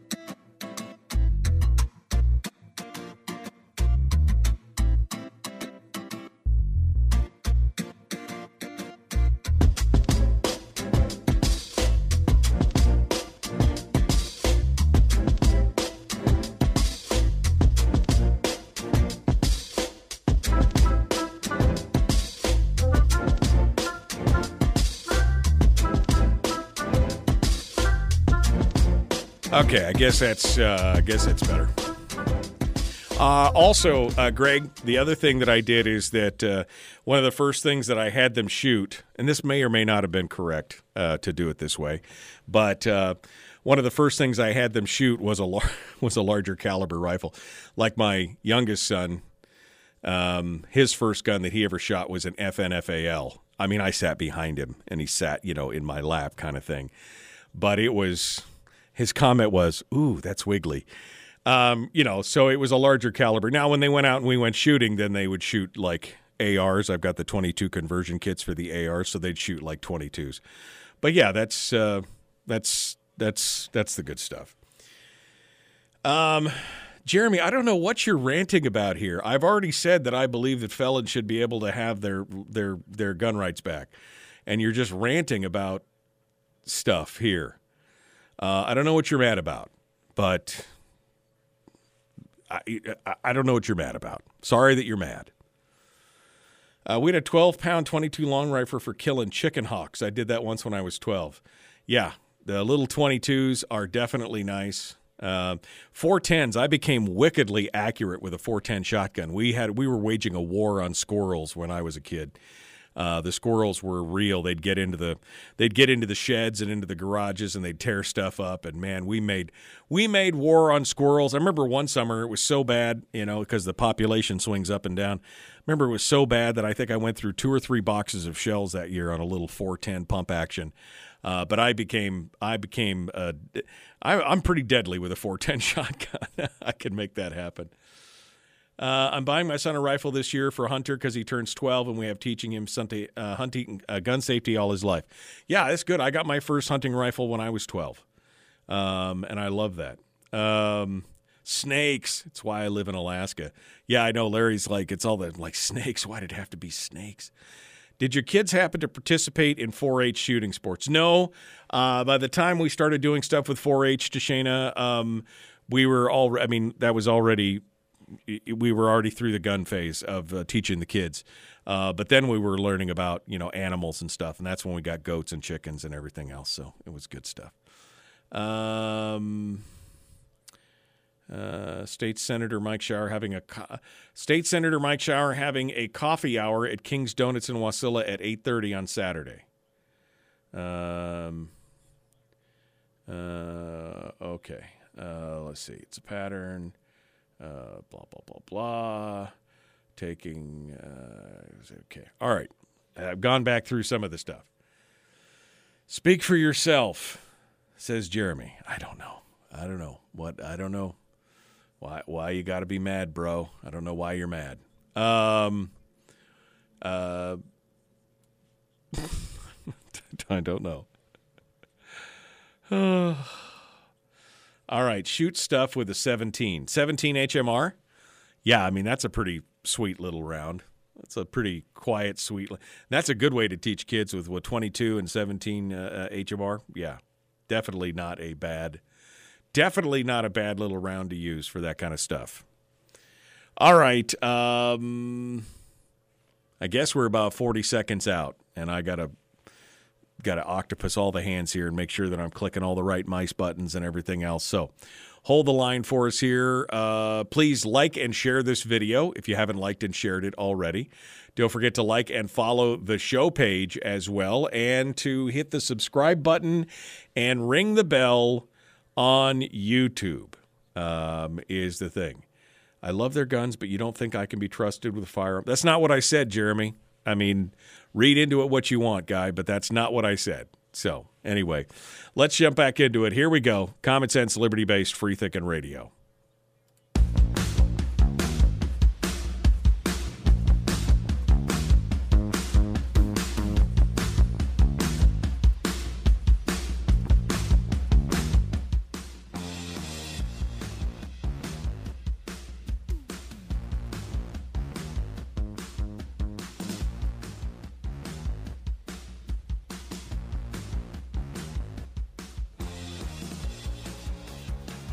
All right. Welcome back to the program. One final segment of gun Q&A and discussion and commentary and everything else before we jump into it with our friend Willie Waffle, wafflemovies.com. Um, I laid out exactly what I did for um, uh, for raising my kids and, and what we did there, and Greg um, and Greg just uh, laid out his stuff in the chat room here too, which is also good stuff. I love this. Started my kids out by taking them on hikes. He says they each carried a stick to simulate a gun. That taught them muzzle control. That's a great idea. I'd never I'd never thought of that. That's great stuff. Then they moved up to BB guns. The next steps was 22s, and all my kids now are avid shooters. Yeah, I'm with you 100% of the time. That is a great idea, though. I love the idea of the stick, um, teaching you know teaching muzzle control and everything. I love that. That is a that's a great idea, Greg. And next time I have kids, I'm putting that at the top of my. No, you know what I mean. But that's a good that's a good uh, way to do it. I love it. I love it. Um, Robbie says alcohol and guns don't mix. Big problem. Uh, and that actually leads us up to our next um, story for the day. And this is, again, one of those stories of, uh, yeah, we probably should be paying closer attention to what's going on and we should be reminded about the gun safety laws. The gun safety laws, the gun safety rules, they're not laws, but it's the four rules of gun safety of course, is that you you know always treat every gun like it's loaded. You always keep it pointed in a safe direction, right? You always keep your finger off the trigger uh, until you're ready to shoot, and you're always aware of what is your target and what is beyond your target. That's kind of the the four basic rules. Well, um, you know, not only can we be stupid about this, but we could be stupid and then add things like alcohol and drugs to the mix. And that's, uh, you know, we, we've talked about that here in the state of Alaska, us and whatever it is now, 17 other states that have legalized marijuana and everything else. And of course, in every state, alcohol is legal and those are mind altering substances. And those kind of things, they just don't mix. I'm just going to remind you that those kind of things just don't mix, as proven out by a story out of Las Vegas. Um, the story out of Las Vegas uh, reads like this A Las Vegas man said he thought a gun was unloaded as he pointed it at his friend, shooting him and killing him, according to the arrest report. Okay, so first of all, the guy violated all four safety rules right? He didn't treat it like it was loaded. He didn't keep his finger off the trigger. He uh, did, you know, was aware of his target and what was beyond it. He did, he always pointed it in a safe direction. He didn't do any of those things. Well, now he faces charges of involuntary manslaughter with the uh, in connection with the shooting death of his friend. Uh, the police responded to, uh, to, the apartment of the decedent uh, 7 p.m. on March the 10th to report of a man shot. The first call said he and his friends were drinking when the gun went off, shooting the victim in the head. At the same time uh, that they called 911, police said that he was hysterical, screaming for help. He was heard crying and apologizing to his friend while speaking to the dispatcher. So apparently, alcohol, marijuana were in. It's just not hard to see. That's like, let me clean all my guns while I'm drinking shots of brown liquor. That just doesn't sound like a good combination we you know you've got to you've got to pay close again this is like i would not get all drunked up and walk into the wood shop and start running table saws and power tools right that's not something you probably would be high on your list of things to do uh, or go work heavy equipment or something or even climb into my and i know there's people that do that all the time get all drunked up and then climb into their vehicle. I'm not doing that. I'm not doing that. But uh, that just happened in north pole this week to a teen said gary. I hadn't seen that story, but uh, you know, again, this is very so. So this so now that Gary mentions that happened to a teen, then that goes back to what I was saying earlier in the program, which is, do you know where your teens are and do you know where your guns are? So there's a combination. Plus all the, uh, um, you know, plus all the uh, safety tips of not, you know, not using mind altering substances and then, you know, playing with your fire. I remember seeing a video. here, I don't know, a couple, three, four years ago. Um, and it was up on, I think it was up on Facebook or YouTube before they pulled it down. I mean, it was an actual picture of somebody in a car. They just got a gun and they had their friends in there and they're like, oh, oh, oh. And then one of them actually shoots the other one, um, like accidentally, right? But it's because they're futzing around with the gun and he's not and he points it and he pulls the trigger and he shoots his friend in the head in this video. It's it's pretty startling. Um, but yeah, th- this is the problem. We get we just we we don't train our children anymore. Well, we well uh, not everybody. I guess that's I train my children. You probably train your children, but we're not training the children in general about gun safety. They're learning all their gun safety tips from Call of Duty. Right? I mean, that's where they're getting all their gun safety advice, Call of Duty. And you wonder why this kind of stuff is happening. You know, they watch the shoot 'em ups on TV. They watch the, you know, all the other things and and and and that's, you know, you wonder why these kind of things happen. Um apparently this happened again just here in North Pole a 23-year-old shot a 19-year-old revealed the vic- the investigation revealed that the victim and suspect were friends and had been consuming alcohol and marijuana with multiple juveniles. He admitted the suspect admitted he was manipulating the firearm and believed it was empty, pointed it at the victim and pulled the trigger. I mean, it's it's insane. Yeah, Alec Baldwin. Alec Baldwin, another. My wife uh, was telling me about a video she just watched of Alec Baldwin. Uh, they had a body language expert go over some of his interviews and his testimony on this stuff, um, and that's that's the same kind of thing. Just the belief that it can't possibly be my fault because I didn't. Wow.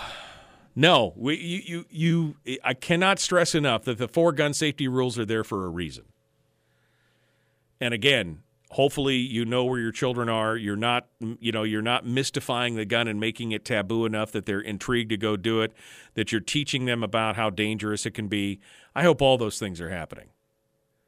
So i mean that is uh, that is definitely a, uh, a a lesson. There's a lesson to be learned here in all of this. Uh, again another person is dead uh, because of just pure sheer plain stupidity and negligence. That's it. I mean, I've often said, you know, they call it a lot of times they say something like that, they'll call it an accidental discharge. I am fully under the belief, as I've said in the past, that there is no such thing as an accidental discharge. Um, that uh, an accidental discharge uh, is, while possible through some kind of mechanical failure of the firearm, that most of those are actually negligence instead of accidental negligence. Um, and, you know, it's just something that we need to be paying closer attention to, especially as gun owners, because we've got to protect we've got to protect our own passion. We've got to protect our own rights here.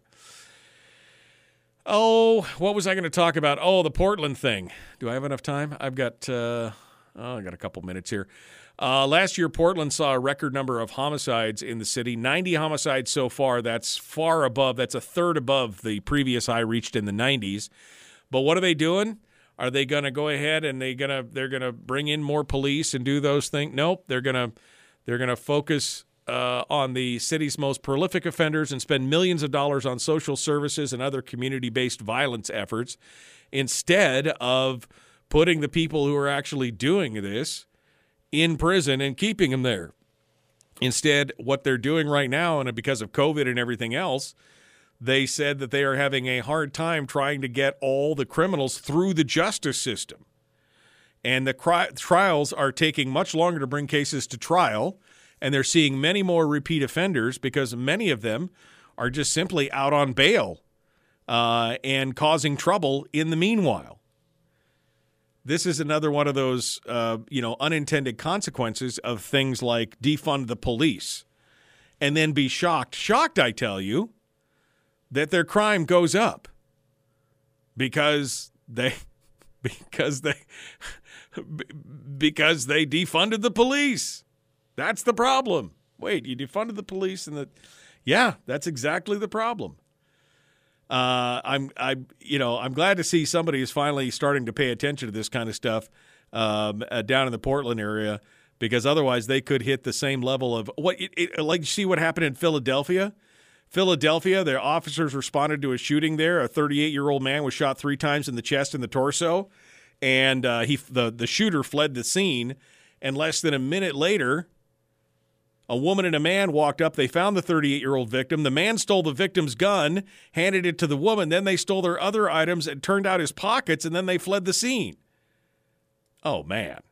That's the kind of people, that's the kind of people that you want hanging out with you, right? I mean, good Lord. Good Lord.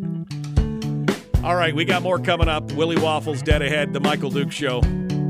Common sense, liberty based, free thinking radio. Back with more right after this. Streaming live every weekday mornings on Facebook Live and MichaelDukesShow.com.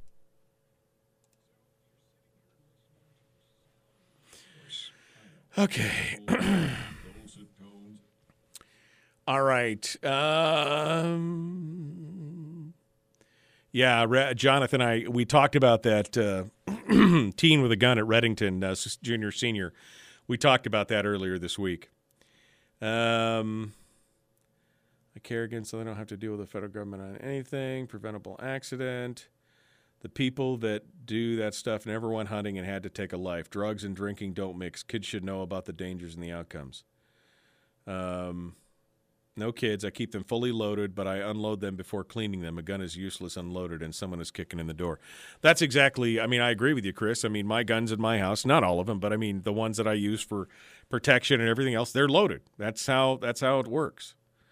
Uh, COVID backlog court cases in Kotzebue sharing DA with uh, OME, which I'm not sure where that is. Couldn't fill Kotzebue position. Jury trials in Kotzebue are a challenge. Yeah. No, they're having the same problem around the world. You know, I mean, we didn't have we didn't have um, um, uh, jury trials in uh, uh, you know in in Anchorage and in the Mat-Su forever. I mean, it's been it's been a long, long time since they've had that going on. Okay, so what's going on with this? I'm sorry, I got to go fix something here on this right here. What is going on? Uh, no, I don't want to do that. Sorry, I'm trying to fix something else over here on the other side. Um, can I fix that right there? There we go. Let's do that. Copy that. Uh, uh, and Okay. All right. I think I, I think I got that fixed. I'm trying to something was broken this morning. I was trying to fix it.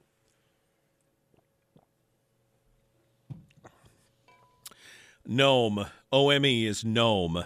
That's not how I spelled gnome. What the hell? Um, all right. Let me see what else you guys are talking about here. Anything else that I need to uh, read into? I love that idea of the simulated gun with a stick thing, Greg. That's awesome. Uh, I'm going to tell my kids about that as they teach their guns about. See, we'll, we'll get them. We'll get them score. We'll. I'll integrate that into my day when it's all. Um.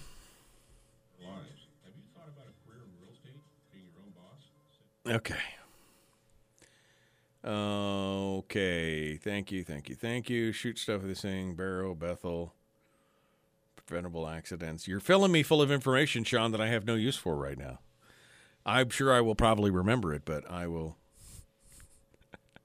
don't give me useless stuff that I can't use right now. I, I, haven't had enough coffee. I don't have enough coffee on board for that yet this morning. Um, all right. Let's see. Uh,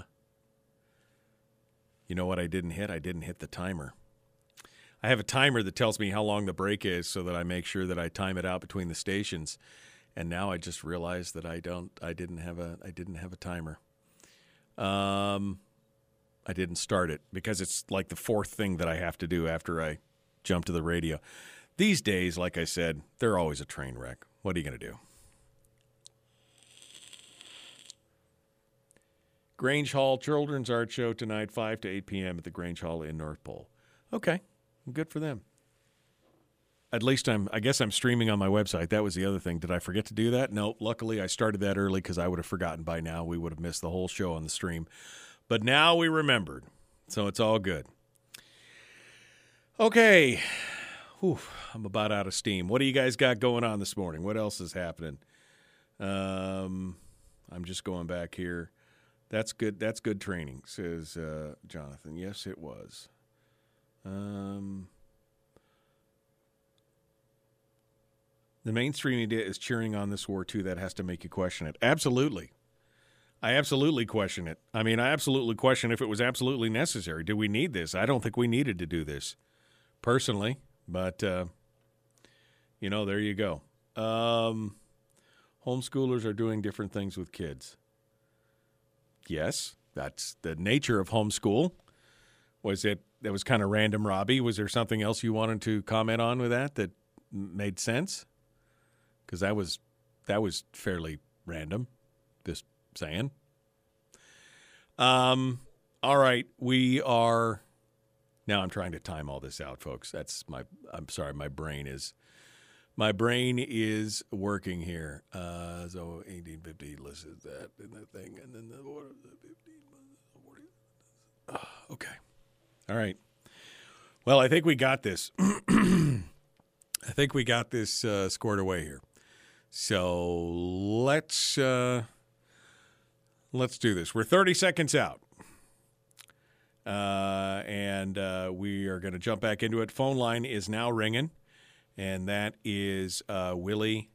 Don't call me William Waffle from wafflemovies.com. And uh, I'm going to put him on hold here. Okay. And there we go. So we're going to jump into this with Willie Waffle and uh, continue ahead. The Michael Duke Show. It is common sense, liberty based, free thinking radio. Please like and share this video. Uh, like and share the show page. And don't forget to hit subscribe and ring the bell on YouTube. Let's do it.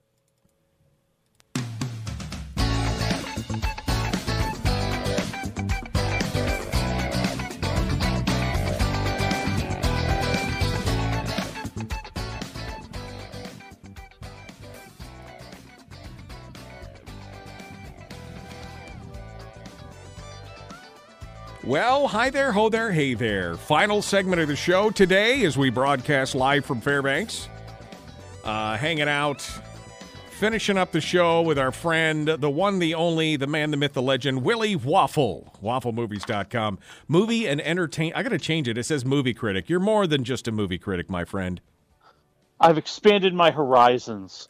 I've I've just reached for the stars and got a handful of stardust. Wow, you're so po- you're so dramatic. you're so dramatic. Um, all right, um, so we're going to hit the uh, entertainment news pretty hard here this morning. First things first, because uh, there's some stuff going on. Um, I don't know. Let's talk about AMC first. I mean, this you and I have talked about this several times during the pandemic. That look, yep. uh, you know, these theaters were already some of them already struggling, and then the pandemic hit, and oh my gosh, it's bad. Uh, so, what's the news on AMC here? What are they doing? Are They diversifying? This is wild to me okay? So so amc theaters which remember you know like we talked about during the pandemic was on the verge of bankruptcy. There was even a day where the news was floated that they had filed. Right. And and like you know somehow it pulled back or or you know it was a rumor and they decided against it at the last minute. I mean like amc was deader than dead in the water. And all of a sudden they've made a big comeback. Now I don't think it was necessarily because of some brilliant strategic moves on their own part. You know, they were kind of the beneficiaries of, of the of the group think that was driving up their stock price. Right, uh, if right. you remember all that with the Reddit group that right. was encouraging everybody to buy AMC stock. Right, buy and hold. That was the whole Robin Hood thing, right? Yep. Well, this makes them think they're geniuses. So they have gone out and they have bought a $27.9 million stake in a gold and silver mining company, the Hycroft Company. Okay. And, and they said they've done it because, you know, they know what it's like to be not doing so well financially, but still having some great assets. And they're going to use that knowledge to turn around the Hycroft Company. Because a movie theater knows everything there is to know about gold and silver mining. Well, and that's the thing. I mean, like, are they gonna are they gonna get those guys to start driving up the stock price on this too? Like, are they are they really hoping that's what's gonna happen? Right. I, you know, I, I guess at worst, the company's got some good assets. I mean, you know, they've got some, uh, you know, gold and silver if things go, you know, you know, nose up, as they say. right, right. No, that's crazy. Well, uh, good luck to them. I mean, maybe they need to find a way to diversify so if the theater side crashes and burns, they at least have something that's going on. I guess that's the thought. I mean, you know, but I just I just had to laugh when when I was reading the press release and they're like, you know, well, we know how to turn around a company. I'm like, no, you don't. You got lucky. Yeah. You got lucky. No, that was you, you know you're like you're like you know one of these guys who like inherits billions of dollars from their grandfather and you think you're a business genius. Right, right. It's as my old friend Bert said, fortuitous circumstances. Right? I mean, that was what it's all about. Um, okay. Uh, let's see what else. Netflix, they just keep pumping out some good content, and apparently they've got a deep well now that they're going to dip into. Dr. Seuss. This is really cool and I still think Dr. Seuss is awesome no matter how they're trying to reportray him these days. Right, right, But yes, Dr. Seuss is coming to Netflix. You know, they had uh, a Green Eggs and Ham series, which was uh, on Netflix a few years ago, and they have a, a second uh, a second season of that coming up in April.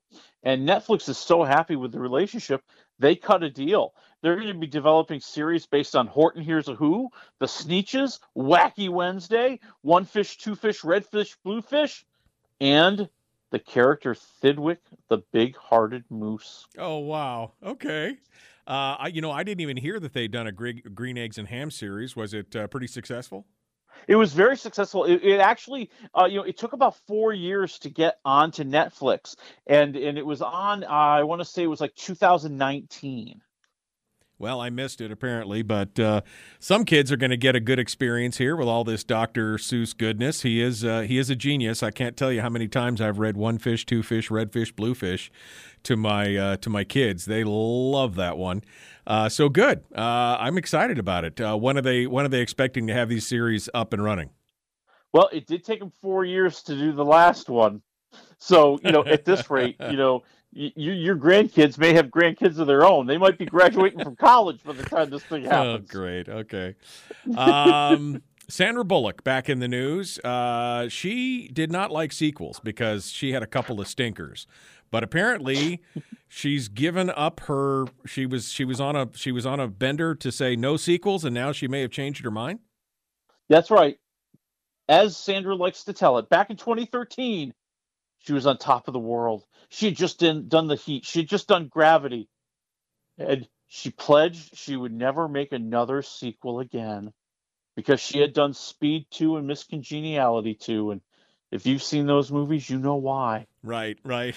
exactly. But according to Sandra, now that she's a little bit older and she knows how to fight for what she wants, she said she's willing to go for it. and the money. Oh. Well, that's yeah. I was going to put it. Cha-ching! I got kids to put through college. Cha-ching, cha-ching. What? does- So what is she? so what is she sequeling, or is she just saying now? She she just is this the general announcement to Hollywood that if you want me to do a sequel, I'm up and available. Yeah, this is the general announcement. So you know, I started thinking a little bit about what sequels could she do, and I came up with a couple. Okay, so we've got While You Were Sleeping Again. Okay. Right. I thought that would be funnier. Right. Come on. Okay. No, I like that. No, I mean, why? Okay. I'm- Okay. We've got the proposal sequel, The Divorce, also starring Ryan Reynolds, who knows a thing or two about divorce. Oh my god, that would be hysterical. And my favorite, The Net 2 5G. Okay, all right. I like them all. I like them all. Do it. I mean, the one with Ryan Reynolds and the divorce. That would be. I mean, I'll be. I'll be honest with you. The proposal is a pretty funny movie. Uh, It I- is a very funny movie. I really You know, I- enjoyed it, my, yeah. my only regret is they can't bring back Betty White for it. That's true. That's true. That's true. But uh, hey, with technology, you can almost deep fake anybody, right? So you know who knows. All right. Well, uh, anything else in the entertainment news before we jump over to the streams? I will throw one quick story out there. This is this is just one that I like, okay? Rod Stewart wants to drive his Ferrari. And he made it very clear he wants to drive his Ferrari. And the road outside his his palatial estate right. is full of potholes. Okay. It is just a rotten piece of junk. Now, So like downtown. So like downtown Anchorage. Then. Okay, I get it. Right. Yeah. Okay. so, you know, in America, you know, he would he would he would lean on some politician that he had made a big fat uh, donation to right. and have him fix the road. But no, this is Scotland, and this is Rod Stewart, and him and his neighbors got together and they decided they're just going to fix the road themselves. And so they got themselves a crew. They got themselves some some asphalt, and they filled in the potholes on their road. by themselves. Nice. I mean, they did, did they physically go out and shovel the asphalt, or did they hired a crew and watch while sipping tea? Well, I think there was mostly a crew that was hired. Although Rod did pose for several pictures wearing a uh, you know a very big highlighted uh, you know jumpsuit and vest, and uh, threw a little threw a little bit of asphalt in one of the holes to look good photo op. Okay, I got it. I got it. Well, you know that's uh, that's how we used to do it. Uh, if you wanted to have the, the, the roads in your neighborhood fixed, you usually came together and did it. We didn't wait on government to do it, but you know, good for him. I want to drive my Ferrari. I wouldn't want potholes either. And, and, I just love how all throughout the story he's like, you know, I couldn't drive my Ferrari. You know, my Ferrari couldn't get down the road. Oh Lord. Oh, it's yes, all good. we get it, Rod. You're very famous and rich. We got it. We got it. Yeah. all right. Well, let's talk about the series here. What do we got? We got uh, Apple, Netflix, and Hulu. Where are we going to start? Well, you know, let's start. I we let's start with the Netflix series. This is a new Netflix four-part series. Docu series. Yep, documentary bad vegan. Okay, bad vegan. Which isn't that this all is, of them? I'm just asking. I mean, isn't it? yeah, it's not all of them. It's, it's, it's this one, and and this is I remember when this happened. Uh, th- this was a great story. So, uh, her name is Sarma Mengele, Men- Melngailis, and uh, she was the toast of New York. Her and her boyfriend started uh, a very famous uh, vegan restaurant, right. Uh, Pure Food and Wine, and it became like one of those hot spots in New York. Right. And like you know, all the celebrities would go there, right. and she was making tons of money. And then like the boyfriend and her broke up, so she was running the place on her own, and that's when she met Mr. Trouble. okay. Who's Mr. And he convinced her that he was a CIA black ops agent. Oh God! And started stealing every penny he could from this woman. Oh. And uh, she decided to start stealing too. She was taking it out of the restaurant. She was taking money from investors and not putting it in the restaurant. She wasn't paying her taxes. She wasn't. Uh, she wasn't paying her employees. Ah, uh, but the biggest sin, the biggest sin of all the bad things that she did, is that they caught her eating cheese? Cheese. While she was on the run, the this is the best part. While she was on the run, they caught her because there was a credit card in her and and the guy ends up becoming her husband. Right. There was a credit card in their name and they made a purchase of pizza and wings from Domino's. Oh god. And this is how the police knew how to find them and come get them. And when they busted her, the pizza box was sitting on the bed. She was eating the cheese pizza. She denies that she ate the cheese. Okay. She says that the husband was eating it. It wasn't her.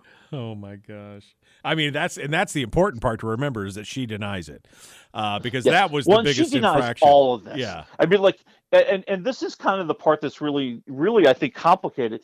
She is using this series and her participation in it to to try to explain that she was the victim that this guy had brainwashed her that he was playing mental games with her he was messing with her and she was just weak and fell for it I don't know if I'm ready ready to go that far, but it's a compelling story. Having just watched the Ana de Armas uh, thing or De, De, thing, and then the uh, and then the one about the gal with the the blood the blood testing company, Oh, uh, that's uh, my favorite one, The Dropout. Yeah, well, I didn't watch the Hulu version. I watched the actual ABC 2020 whatever thing. Oh yeah, I, that's a great episode. Yes, that's very. I'm just like these people. How? I mean, are you not? Is who is not paying attention to all these people that are scamming everybody?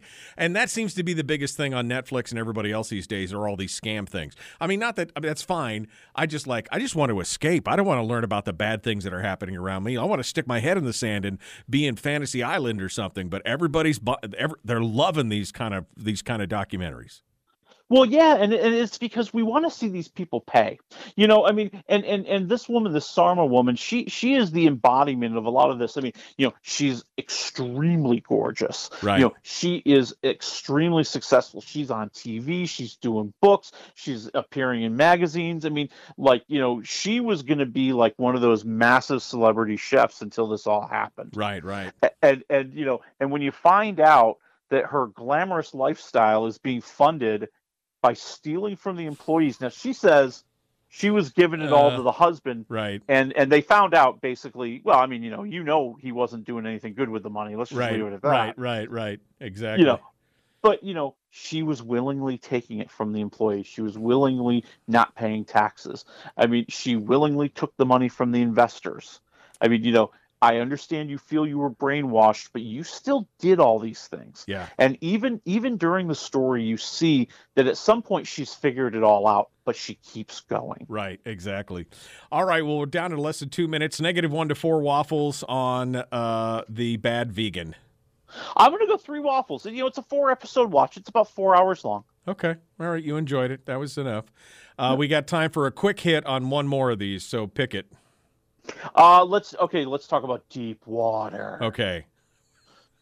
This is the big Hulu movie with Ben Affleck and Ana De Armas. Right. And and they were dating when they made this movie, and um, they, they they held it on the shelf for so long that they've now since broken up. Oh, okay. And of course. Yeah, it was supposed to come out like back in like 2020 when when when the COVID hit, and and and then Hulu picked it up because I think every major studio went, oh God, we cannot release this thing. This thing is junk. Right. Oh, It is, ow. It's billed billed as a psychosexual thriller. Oh, that's it. Those are at the top of my list. You know, I mean, uh, Oh, that's right. You know, Ben Affleck is all mopey walking around because he cut a deal with his wife to have an open marriage and she's just kind of slinking around all sexy the whole time. That got it one waffle.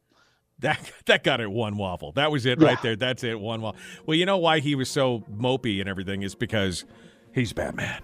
Um, so all right. Well, one waffle. I could uh, live without it. It's fine. Next week we're going to talk about uh, 1883 and some other stuff that I know you're watching. So we'll get back to that. Thanks for coming on board, my friend. As always, it is Hey, my, it. my pleasure to talk to you today. Well, thank you. No, I had fun too. It's it's my pleasure. I appreciate it. All right.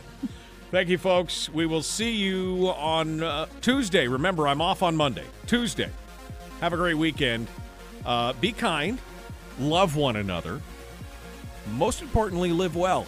That is the best revenge. Living well when everybody else around you is going crazy. You just be like, nope, I'm going to just do my thing and love everybody and go home. Thank you, my friends. Appreciate it. We will see you on Tuesday. Have a great weekend.